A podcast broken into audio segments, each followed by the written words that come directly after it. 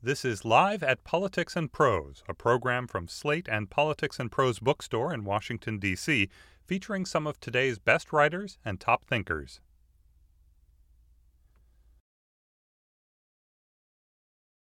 Just wanted to thank Billy Bragg for 35 plus years of great music. It's incredible.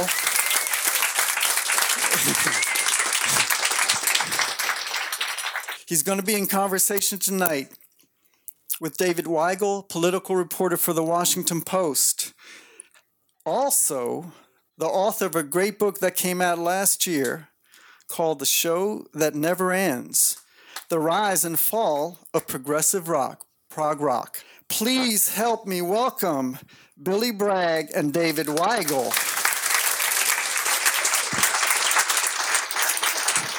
Thank you very much. Thank you. Thank you.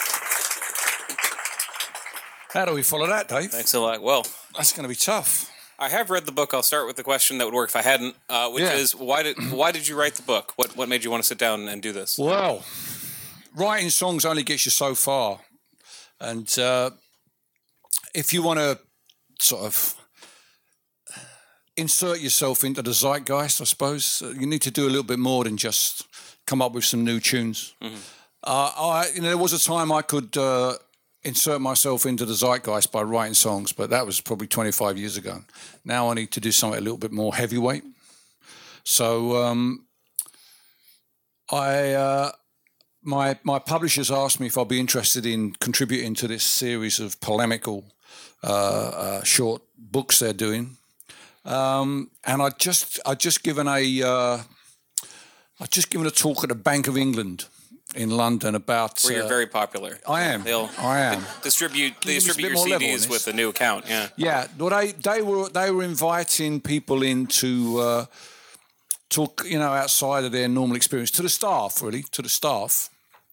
So I, t- I talked to about um, accountability, the the the problems that we have in uh, how we uh, uh, do. Are you familiar with quantitative easing, David? I, actually, unfortunately, all are now. yes, I'm yeah. familiar with it. Yeah. They were a progressive band from Somerset in the. Uh, uh, yeah, how how that Yeah. works in my country is that the the government just says the Bank of England give the money away, doesn't Yeah. say where it should go, and, and the banks have just kept it. Uh, uh, to to shore up their bottom line, so I was making the case that there should be more accountability around that, and uh, so when I was asked if I was interested in writing one of these uh, little books, I thought that uh, this would be a good subject to to crack it on, and also there's so, only so many words that rhyme with accountability. And and so Unless you're in a prog rock band, of course. Then obviously, they shouldn't have told me that, Dave. They really shouldn't have told me that. so the accountability section, I think we'll we'll get to it. It's it's the most I think the one with the most prescriptions in the book. Uh, the question I had while reading it though is when did you first realize that there might be a problem with uh, the freedom people were get were getting because Yeah. of the new infrastructure of the internet and the new of the new structure of the media?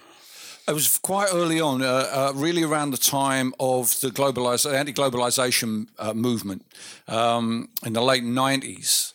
Um, that kind of helped me understand that neoliberalism, the idea that the markets uh, have the answers to all of society's problems if left to their own devices, was a uh, a complete um, rejection of, of accountability, and that once you kind of spot where accountability is missing, you realise that's a hole in a lot of donuts there, and so consequently, I've I've been trying to tune in to those places where there isn't enough accountability. And I think for the purposes of the book, I'm trying to refer both to the the kind of uh, the way that we deal with neoliberalism, with authoritarianism, with algorithms, but also on a on a on a much more personal level. I'm trying to provide um, a framework f- in which to address issues around uh, our discourse on social media, where there's not enough accountability there, both between individual uh, uh, conversations, but also as a whole on the on the whole setup. And and uh, I'm thinking of how I encountered your, your work originally. I was getting familiar with you when the Labor Party had just won election 1997, uh, 1997. It was going to win another in 2001. What what was your journey in discovering how deeply ne- neoliberal thinking had gotten into the into the Labor Party, which you you remember from before. I, that, yeah. I, yeah, well, I was a member in the uh, 80s, not so much in, in the 1990s. Yeah. But um, it was unfortunate, really, that uh, the Blair government didn't didn't reverse the the Margaret Thatcher's uh, notions of neoliberalism. But the thing really came home to me when I was doing a live TV program for a, a, a lunchtime uh, discussion program on the BBC. Uh, and I was waiting to go on and say a few words or maybe play a song. I don't remember, but there was a conservative minister being interviewed live in front of me, and the uh, presenter asked this guy if there would be a the possibility of raising what we call children's allowance, which is the amount of money that we give to families who have children. And he said, "We'll have to see what the bond markets think about that." And I thought to myself, I don't remember voting for no bond markets. you know, and I started to think to my, you know, started to think that there's a a sleight of hand here going on for those uh, those uh, who believe in the, the neoliberal dogma that the market has the answer to all our problems, and uh, consequently, uh, with the rise of Donald Trump, with Brexit, um, the whole uh, notion of accountability seems to have gone out the window. And and you characterize it in the book as the, the, that there is no alternative mode of thinking. That Thatcher coins this phrase and then Labor adopts it. Tina, Tina, Tina, there much is no alternative. much cuddlier uh, acronym than it probably deserves. Yeah, yeah, much much cuddlier. But Thatcher, Thatcher was the first person to uh, to coin that phrase Yeah. with regard to free market capitalism. But Blair, unfortunately, came in and, and kind of ran that through not just through our society but through our labour movement as well, through the Labour Party as well. Took away the the fundamental founding principles of the party. Um, and uh, replaced them with much more, more market-oriented ideas, and we're living with the results of that still. And how much would you pin the problems on those decisions on labor abandoning its principles? How much on what was unleashed by the internet, the lack of accountability? I mean, I, they, they work together, but They do. The labor goal, I thought Blair's goal is just to keep it going forever and make the the Labor Party majority of government by continuing to give up on some That of the was- policies. Yeah, that was his and Gordon Brown, the, the Chancellor's idea, that they would um, they, they would free the market, and and the success of that would uh, cause well what you Americans refer to as trickle down. It was kind of like a fancy notion of trickle down, uh, but we now know that that's uh, uh, a false ideology that hasn't worked, and we're left in a situation where we've yet to rectify the problems that this has caused. And I think very much uh, in my country, uh, Brexit is a manifestation of anger from people that have been left by neoliberalism with no genuine sense of agency about their lives. And this lack of agency has led them to start uh, lashing out at, uh, at people. In, in, in our country, the, the obvious uh, victim is the European Union. Uh, but also, it's about immigrants. Uh, it's about those people who are having to rely on the state to provide for them. Anybody except the people who voted for neoliberalism in the first place. So why do you think there has been such resistance to instituting accountability or a fairness doctrine? You write in the, you write in the book about the fairness doc- doctrine that exists in the United States, and you write about why it was scrapped. Uh, why, why, starting with the UK, why has there not been more of an effort to restrict that? Because I, I like our First Amendment Yeah. uh, for a lot of reasons, but Yeah. it, it is a tool that other countries that don't have, and there have been clampdowns on right wing speech and and organizing in other countries for that reason. Well, I mean, the BBC in its uh, in its charter has to uh, has to provide balance, but then that that involves a situation where you have you know ninety percent of scientists saying that climate change exists. Is it really balanced to get some crazy person on there to say they don't believe in it? Is that really is that really balance, or are you bringing an extreme view into uh, a situation which uh, which there's a, a, a very very broad rational consensus about? So. There have been complaints with regard to the way the BBC has addressed both issues like climate change, particularly Brexit. Today, I was being interviewed by someone from the Daily Telegraph, was asking me about this. No cheers to the Daily Telegraph. I'm very surprised. Yeah. Yeah. Thought- yeah. Exactly. Surprise, surprise. But the um, the the the fundamental aspect of it is, I think, is that um, social media has opened up the ability of people to find whatever truth they want to find.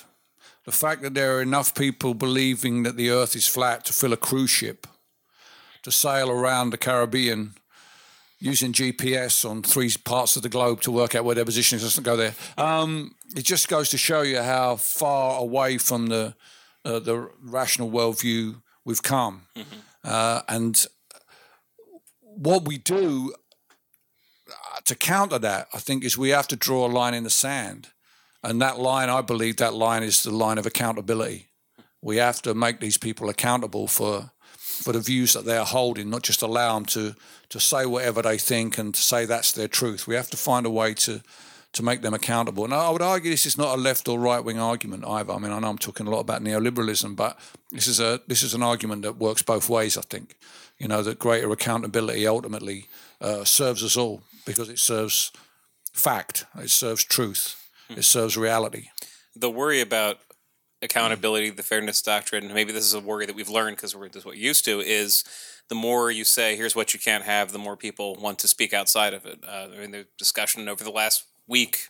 They were probably the same discussion last week about uh, whether uh, people who are being criticized for their jokes and stand-up specials they're going to become more popular. There's going to be a greater audience for that. Uh, so, what is what is your response to if you have more accountability, you're just going to lead to more black market popular opinion?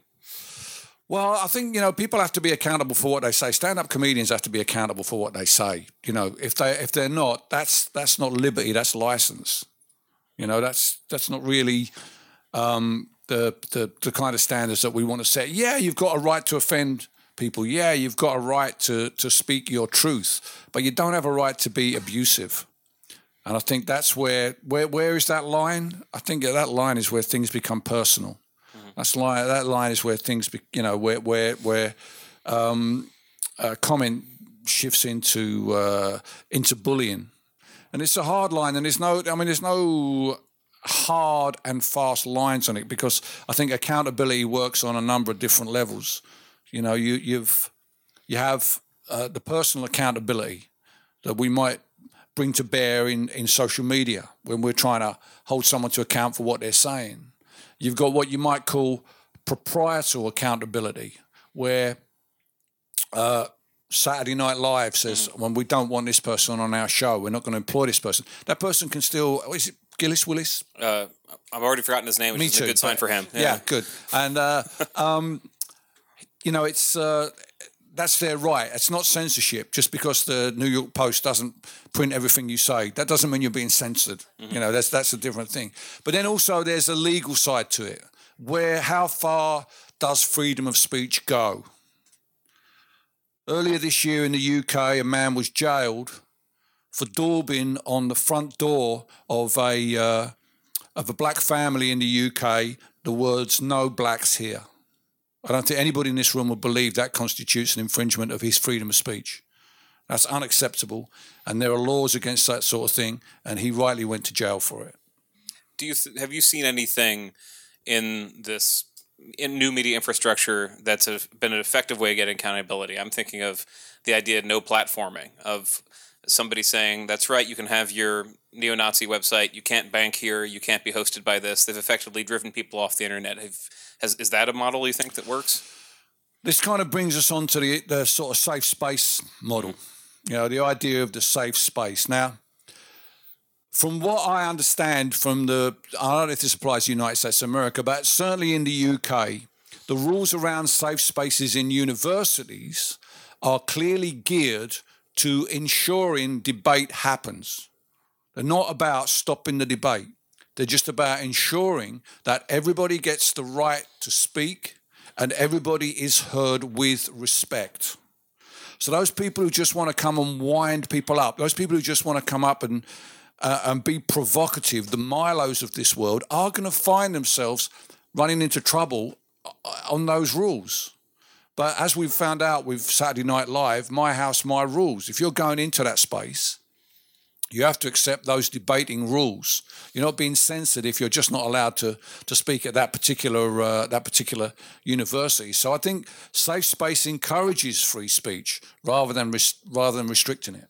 So you already started to talk about this and talking about the BBC's charter, but in the UK there are pretty strict limits on what you can say during a campaign, how much you can spend. There are strict limits in lots of countries. Here it's unfettered. Yeah. And we have had the same sort of rise of, uh, of inward looking nationalism and populism in both countries. What does that tell you about the, the, the ability of the, all of this to break free, whatever restrictions there are? Well, un- undoubtedly, the the the problems of uh, political advertising in the United States of America are, are, are, distorting. I think are distorting your democracy because the amount of money it costs to run campaigns and the the ability of of corporations to to to mount campaigns against particular people, particular ideas. In the UK, um, there is no political advertising; it's not allowed. But this is uh, this restriction only applies to traditional media. It doesn't apply to Facebook. It doesn't apply to to the new media, and this is a real problem. We have a real problem on this, particularly around Brexit. There were a lot, a lot of advertising the last couple of days of the referendum by Leave.eu, who are not the official campaign. It looks like uh, they spent a, a, few million pounds uh, saturating uh, people whose um, profiles they understood to be possibly uh, uh, inclined towards supporting a Leave vote. If you're familiar with Cambridge Analytica, we, you know think, those guys. Oh yeah. yeah. that was the, the, that was the muttering I was. Oh yeah, people familiar with that. Yeah, yeah. They basically uh, they basically asked a load of questions of people, a kind of profile for them to fill in for fun. One of the questions also was, you know, how would you vote? And from that idea of how they voted, using that as a pinpoint, they were able to extrapolate from that the profiles, the dots that join to find those people who would vote leave and be, and they applied those to millions of websites and sent out millions of uh, uh, uh, targeted ads. And if the, even if a small percentage of those were successful, that was, I think, that was a perversion of our democracy. Mm. So we're, you know, this is where accountability comes in again because it has to be applied to Facebook the same as anybody else. How do we hold those people to account? But if it's uh, if that worked for the Leave campaign uh, what is to stop the left? And I think the Bernie Sanders campaign, this country has some ideas about this. They're trying to activate a lot of working class people who don't vote, mm. who have disrupt the rolls. What is to stop the left from using the exact same tools? Well, the thing about the, the, the, Cambridge Analytica tool is that, that it didn't involve mm-hmm. um, the consent of the people it was targeting. Mm-hmm. If providing consent is involved, I think that's fair. Mm-hmm. You know, but this was this wasn't consensual. This was uh, snaffling information under false pretenses and ex- and exploiting it. And I think there have to be rules against that sort of thing. Mm-hmm. And when it comes to, I don't know how many questions there are in the audience. Uh, there's one. Yes, ma'am. How do we deal with uh, uh politicians who don't want to be held to account?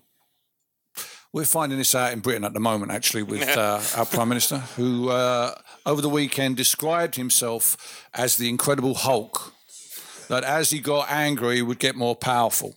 Mm-hmm. And today, he was uh, empty chaired by the Prime Minister of Luxembourg. Uh, when he refused to do uh, to do a press conference after meeting with the European uh, the European top dogs. It turns out he's not the Incredible Hulk; he's the Invisible Man. so this is uh, which is sad because the Invisible Man isn't even a Marvel franchise. It would have been so much better, but couldn't call him Invisible Girl. That's not fair. That's, that's overstepping a, a, a, line. I don't want to go there. It's a problem, madam. It's a problem. I think one of the one of the difficulties that we labour under is that most people think of democracy as synonymous with accountability. It's not.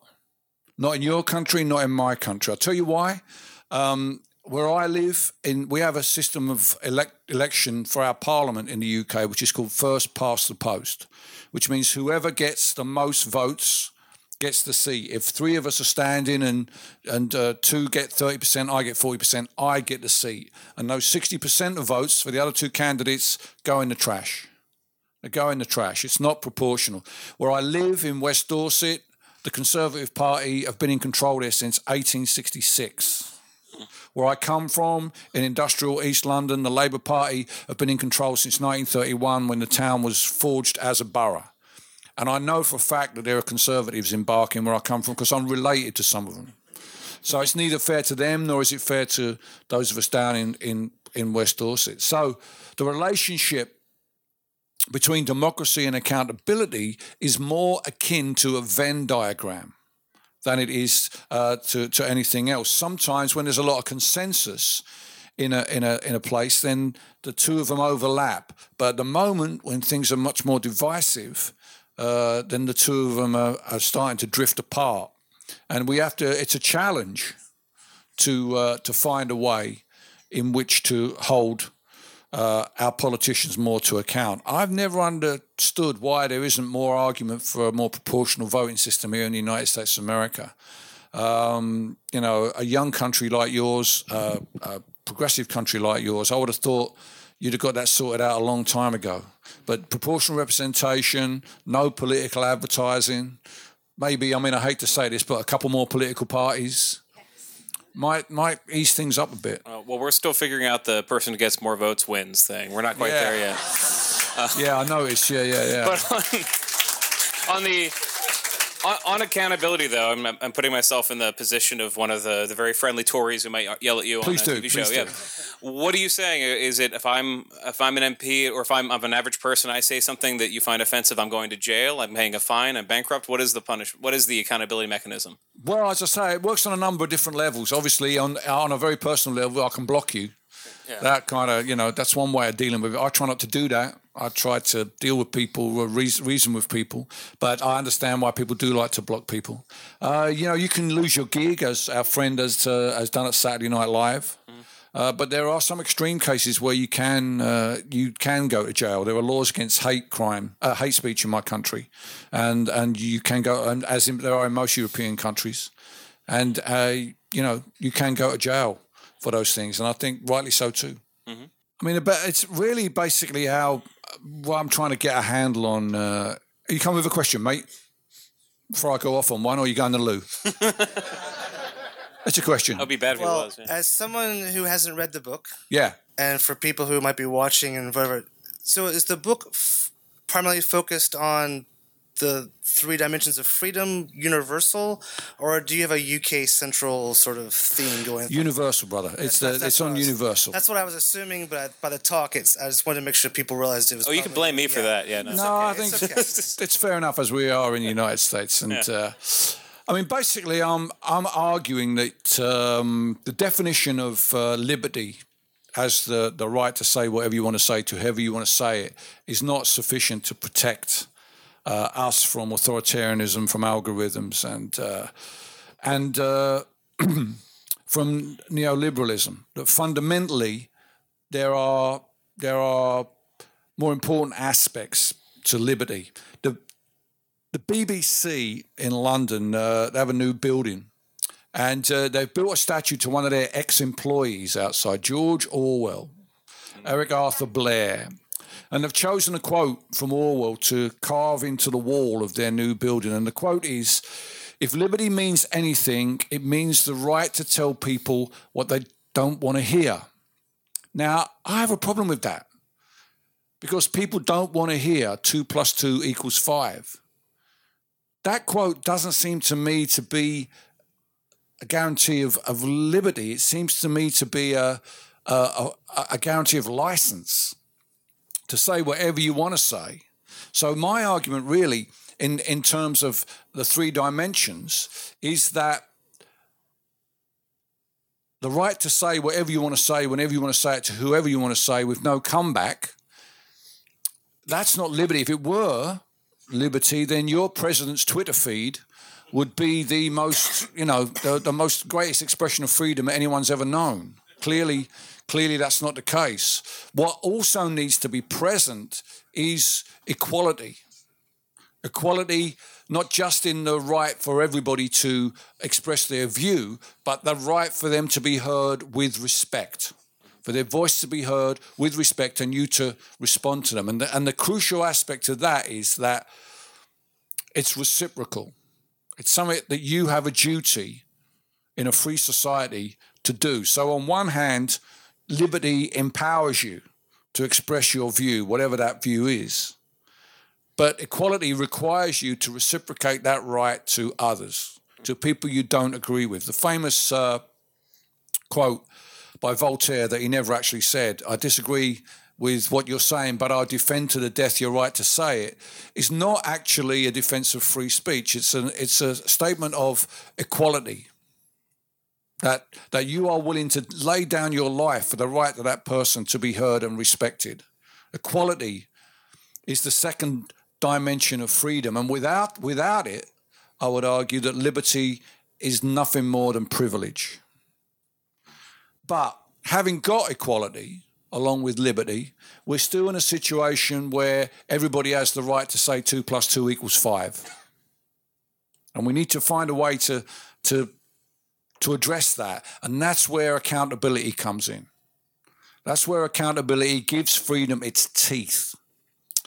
And the great thing about accountability is it is both empowering to you to hold others to account but it's also reciprocal in that it requires you to be accountable for your actions.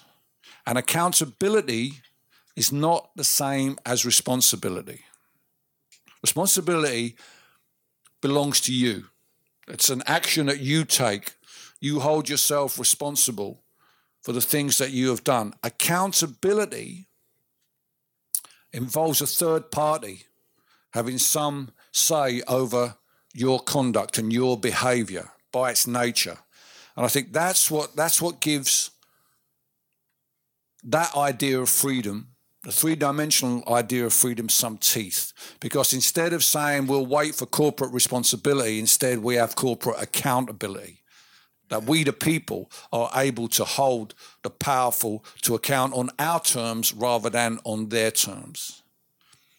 So this this three-dimensional version of freedom is an attempt to create a space in which we can have our discourse, have a social discourse, a fair discourse, but also to um, give us a, a, framework that allows us to to judge, if you like, if that's the right word, or, or understand the situation that we're dealing with. In the 20th century, some of us are old enough to remember ideology did that job, whatever your ideology was. You had an ideology, you looked at an issue, you looked at it in that framework, and you worked out where you sat with regard to that. That's kind of gone now. We live in a post ideological world. But we still need a framework in this blizzard of information that we deal with every day to work out which side we're on and how, how to to judge the person or the, the information that we're dealing with. And what I'm trying to do with the book is set up some parameters that can give, help to give us our bearings uh, in regard to the, the, the information that we're receiving. Mm. It's not the tools. I'm not sure what the tools are. I just would add, mm-hmm. I'm not offering tools. I'm just kind of trying to uh, offer a, a, a, kind of uh, a framework with which to find the tools with which to be able to hold, particularly be able to hold the, the powerful to account. Mike, yeah. It's very good. Go ahead. Thank you. Uh, I, uh, and thank you for being patient. Sorry, mate. I went oh, off no, on one there. no, I do no. apologise. I was, I was fascinated. I wanted to ask you a Brexit question. Uh, I'm sort of been following it since its inception. I'm, I'm one one thing is it's amazing that the English are as dumb as we are, but uh, which I'll be is British, mate. Not I'm taking it personal, Okay, but I- I no, it's actually I true. know the difference. No, it's true. It's an English. It is an English phenomenon. You're right. Yeah, yeah, the North isn't quite as dumb, but uh, it's a quandary they're in now because of the No Deal nonsense. That supposedly people who voted Brexit say they, oh, they always voted No Deal. Now that's kind of the line lately. I mean, Labor's been muddled on how to handle it. Uh, what do you think uh, Labor should do going forward? Uh, somebody, uh, some people have espoused in England that Jeremy Corbyn basically just wants to destroy the Tory party and that he's he's allowing them to kind of destroy themselves. So part of his approach he's taking pretty much lets this happen. But there's also a chance that uh, Great Britain will break up with Scotland and Ireland breaking off from being part of the Union. So, what is your what's your thoughts of those things, if you have any? Well, you know, we don't play as Great Britain in the World Cup. That's never hurt us. It's sort of like you know. Um, the, the, it is true. It is true that Brexit could just destroy the Conservative Party, but it could also destroy the Labour Party as well. It's incredibly toxic. It's incredibly toxic. But with regard to Labour's position, there was a strange development at the weekend in that the Liberal Democrat Party, who are our third party, they usually poll about 10 to 15% in elections, they are, they are strongly identifying with the Remain position. They decided at their conference of the weekend that if they win the next election, they will simply abandon Brexit without a referendum. Just call it off. They can do that technically by revoking something called Article 50, which was the thing we used to set the whole thing in motion. Their their policy now is to revoke Article 50, which in some ways is kind of an extreme position because it says to the to the 52% who voted leave, we don't really care what you think. We're not doing this. So we've got the the the Liberal Democrats on one extreme.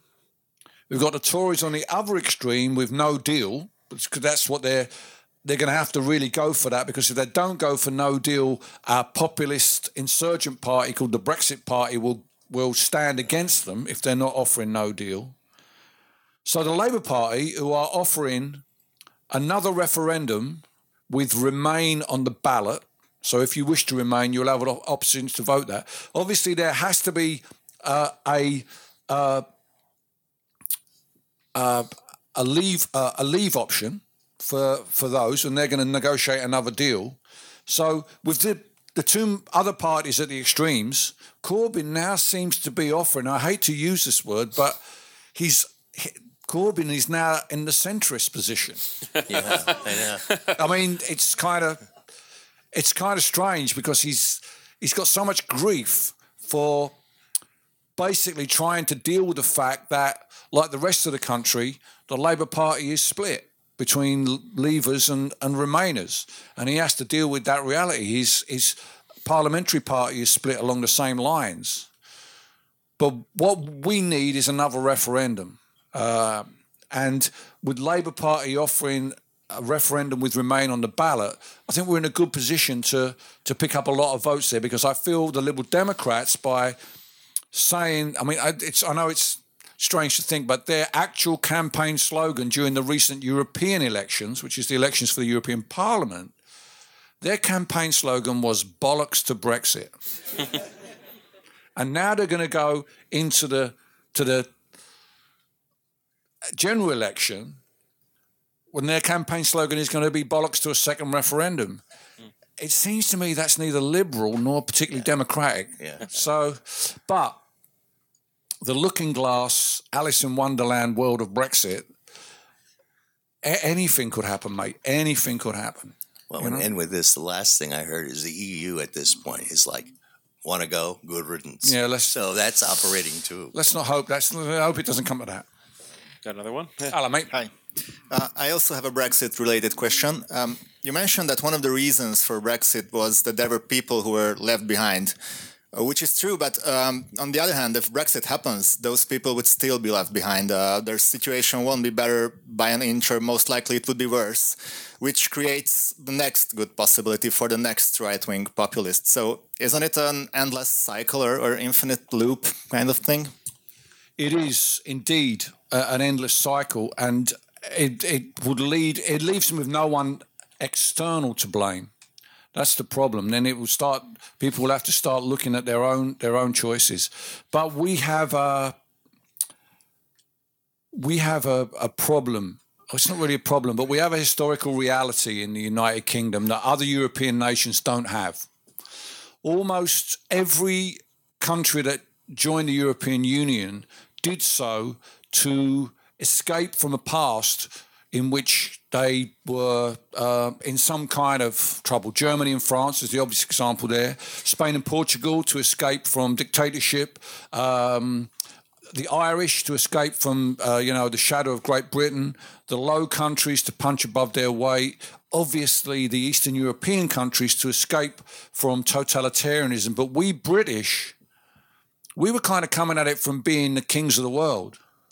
And psychologically, I'm afraid, when someone like Boris Johnson sits down with the other 27 nations to discuss things, he has a terrible feeling that somehow he's part of somebody else's empire. And this psychological problem is, is going to be the ruination of us because that world that we, we did have that role in no longer exists. Make Britain great again is not a viable position. In fact, if anything, Brexit is us admitting that we are no no longer can live up to that, and that we're returning to something that we refer to at home as Little England, and uh, it, uh, it's very sad to see this because um, you know the. Uh, our history, we have a great history as a country, and we are a great country, but we're no longer a great power. And we've, we've yet to come to terms with that. So I think Brexit is as much as part of that as what you've just discussed about the people who are left behind. Thank you. if you come to the mic Yeah, now, yeah. everyone can hear you. It's Go on, son. Go on. short cue. Um, go on. Go on. It's, So- it's, it's, it's new. We just found Yeah. it. Yeah. So you've you've kind of outlined in in your last few responses um, how uh, Labor and Corbyn have found themselves in this position where there's tremendous potential.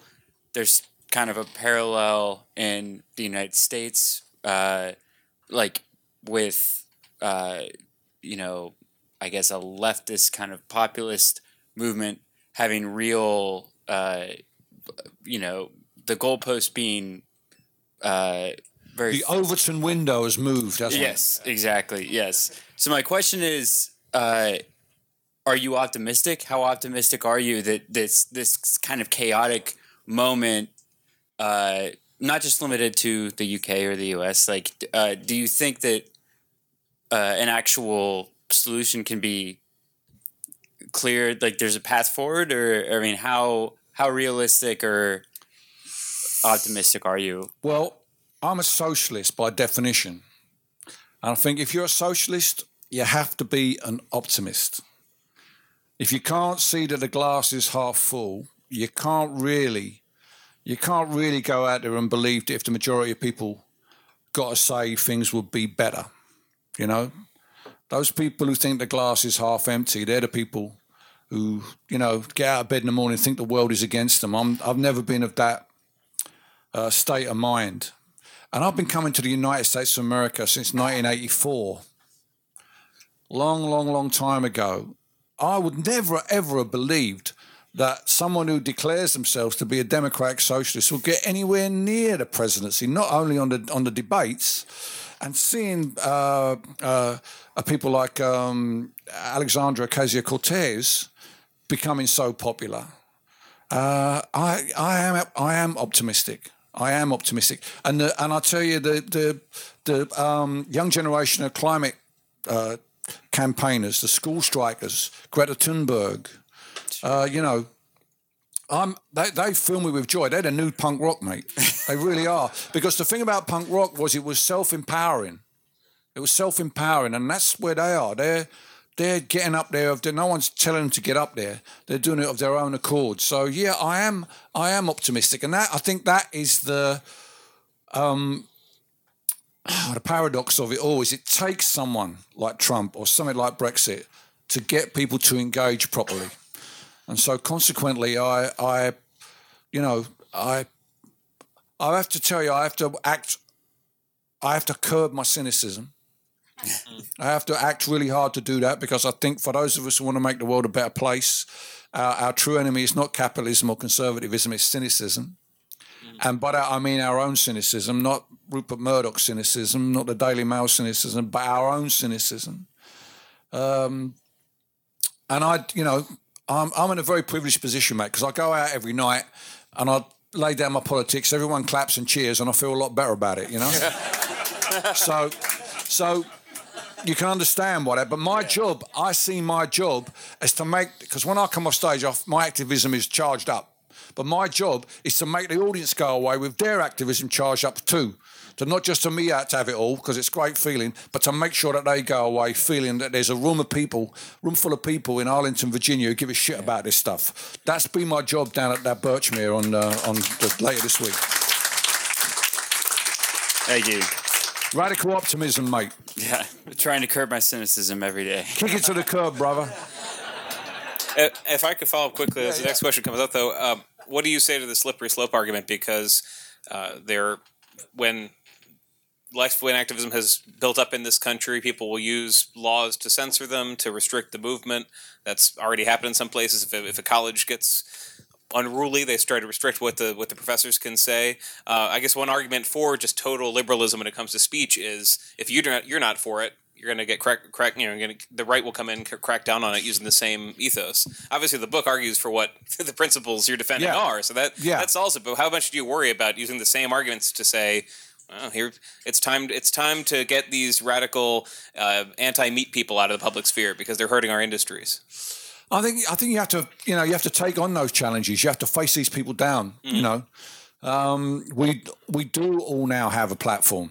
You know, we are able to circumnavigate the uh, the um, the old mainstream media. I mean, you know, the reason uh, music no longer has a vanguard role in in in uh, popular culture uh, is because when I was 19 and, and I wanted people in Washington DC to hear what I had to say, I only had one medium available to me. I had to learn to play guitar, write songs, come and do gigs. Now, if you're 19 and you've got some ideas, you know you can do a number of different things. You can make a film on your phone and edit it if you want to.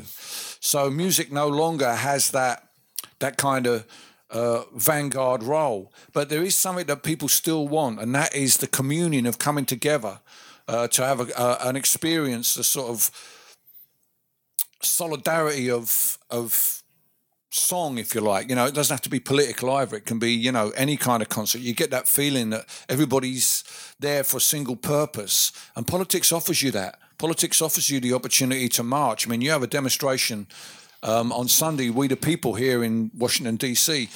I come from a country where we don't have a single document that begins We the People. You know, but our constitution doesn't exist. It's not there, as Boris Johnson is showing at the moment, by by driving a, a, a you know a forklift truck right down the middle of it. And so, consequently, they, uh, these ideas that travel and uh, you know they they are empowering. And I'm not. We shouldn't be afraid of them to stand up and, and, and take on those people who would uh, who would try to shut us up. And I, I silence. You've been waiting a, a bit, so You have, ma'am. Yeah. So we'll have these last two questions right here. Um, okay, well, what I'm concerned about, and, I want you to address, is the individual accountability. Like, for example, in Brexit, people all there, there was a 52% vote, and then the internet went crazy the next day. People finding out what is Brexit. so it's people are not thinking anymore because there's such a bombardment of media and social media and and the same thing in this country. People who voted for Trump feel like they get a pass, you know, that that you know what I mean? They don't feel like they're responsible for anything that's happening. So people have to think about being accountable before they submit their vote. Well, I'll come at it from another angle, and I would say that um, what your country and my country both lack are mechanisms for uh, change, the change that people want that gives them a sense of agency over their lives. And one of the problems I had with the, the candidacy of Hillary Clinton was she was clearly not a change candidate at a time when people wanted change, where they felt that they'd been let down by by uh, capitalism, and they needed a change candidate. And Trump became that candidate because he was willing to say whatever came into his head at any time. And in many ways, Brexit could similarly be whatever you wanted it to be. It could be about sovereignty. It could be about democracy. It could be about immigration. It could be about the British Empire.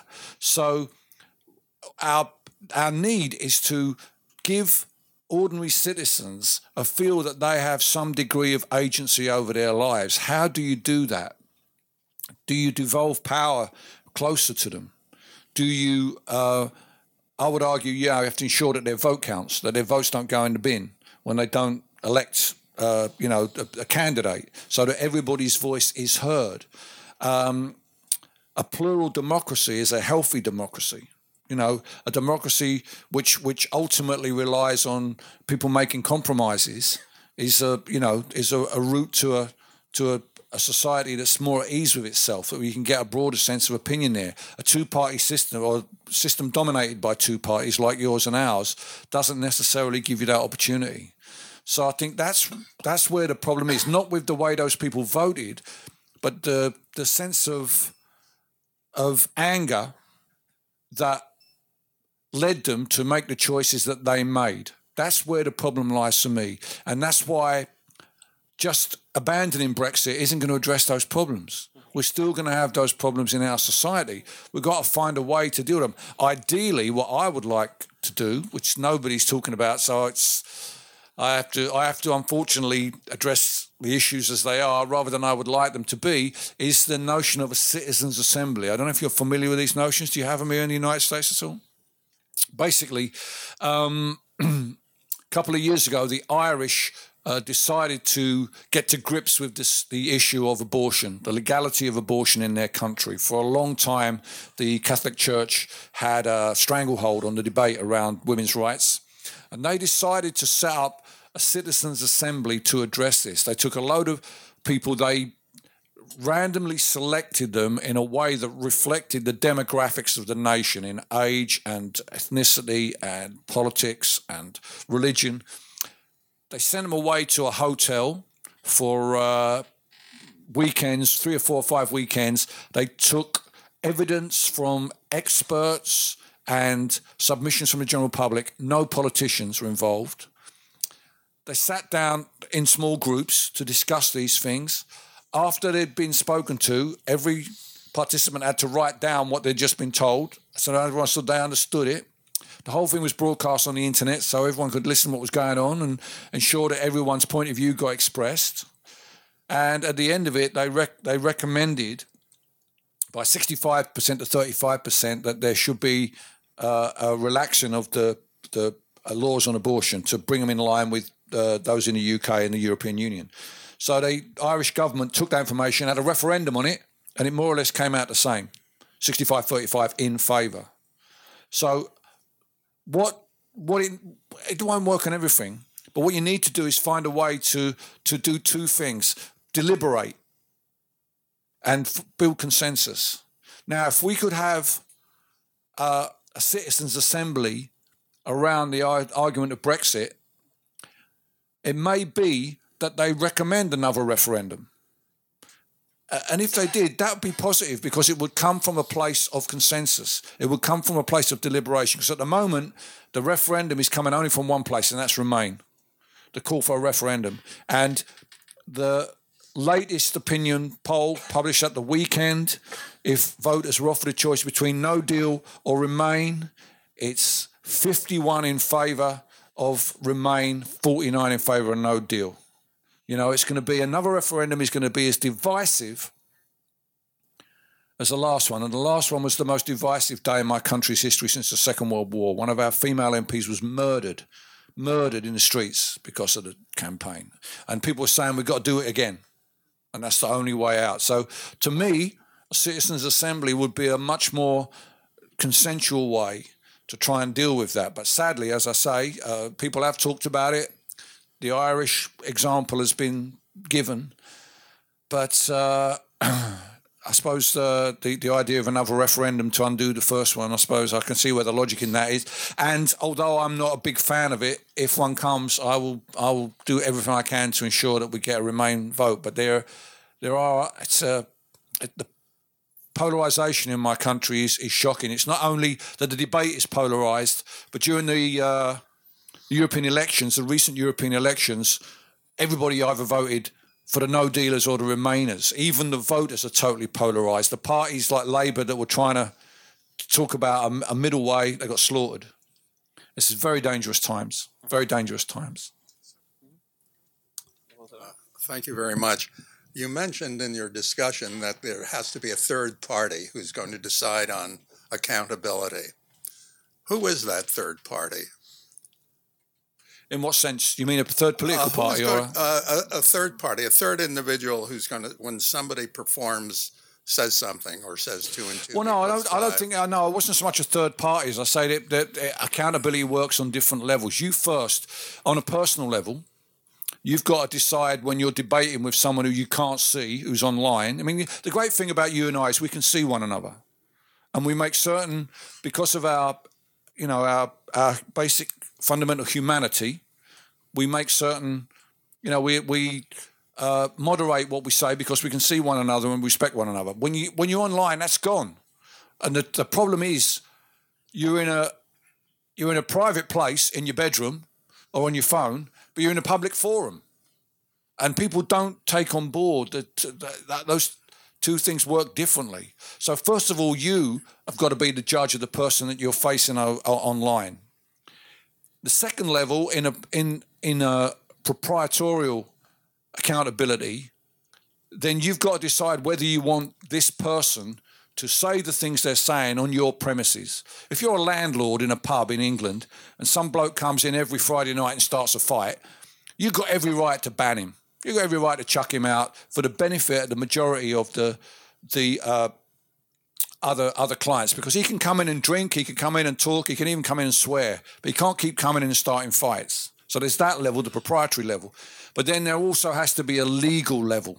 There has to be ultimately a, I believe, there has to be, uh, even in the United States under your constitution, I believe that hate speech, there is hate speech in your in your judicial system. There has to be a line over which we can't accept uh, people speaking. It's whether or not the the um, the severity of how we deal with that and what the sanctions are are effective. Is is being blocked effective, or does that does that angry person take their anger somewhere else? How do we diffuse that anger if that person won't listen to reason? We we have, you know, these these these these barbarians are going to keep coming at us. We've got to draw a line somewhere to stand together, sharpen our spears, and try to hold a particular line. And that's what accountability is. It's that line to say that you know you are going to be held account for your held accountable for your actions. Well, that's the point. Uh, who? How do you determine that line? The Well- ACLU uh, has one line. Your attitude may have another line. And uh, how do you ter- determine that line to not inhibit free speech or suppress what journalists are saying? That's the real question here. Well, I think it's Uh, a- who makes that decision? That, I think society ultimately has to make that decision. It's on a case by case basis. Ultimately, I mean, you know, our, our laws in my, in my country, our our constitution that doesn't exist is based on uh, on a bunch of knights who were trying to hold a king accountable in the 13th century.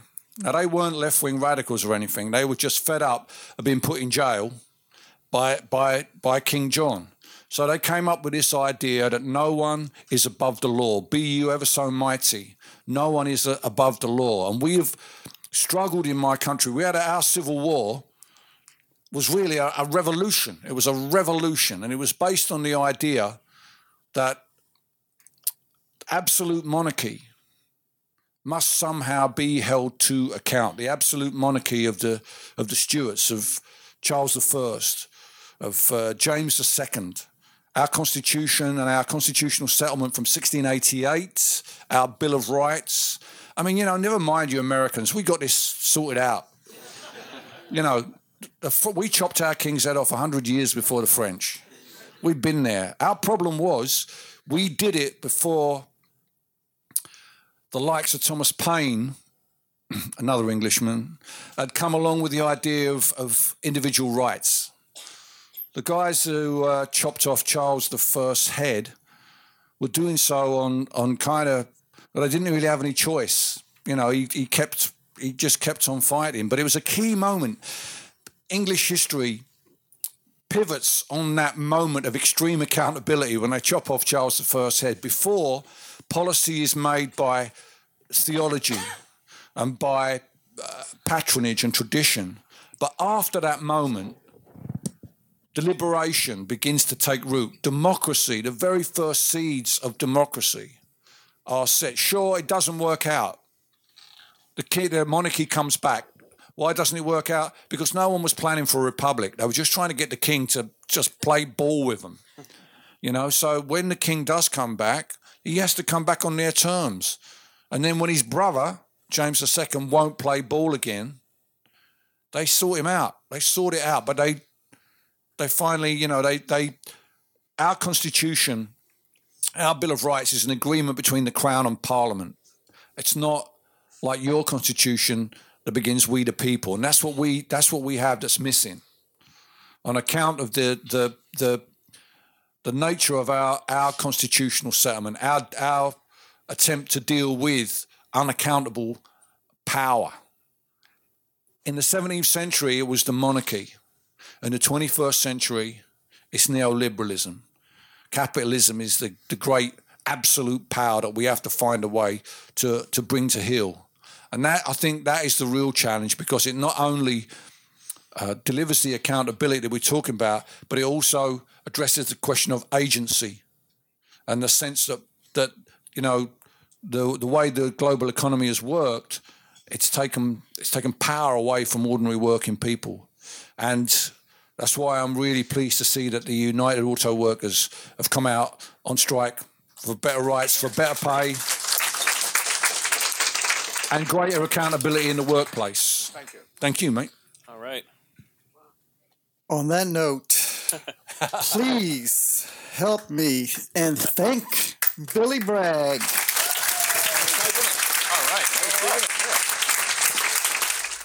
Live at Politics and Prose is a co production of the bookstore and Slate.com. For information about upcoming Politics and Prose events, visit politics prose.com. And please let us know what you think of this program. Our email is podcasts at slate.com.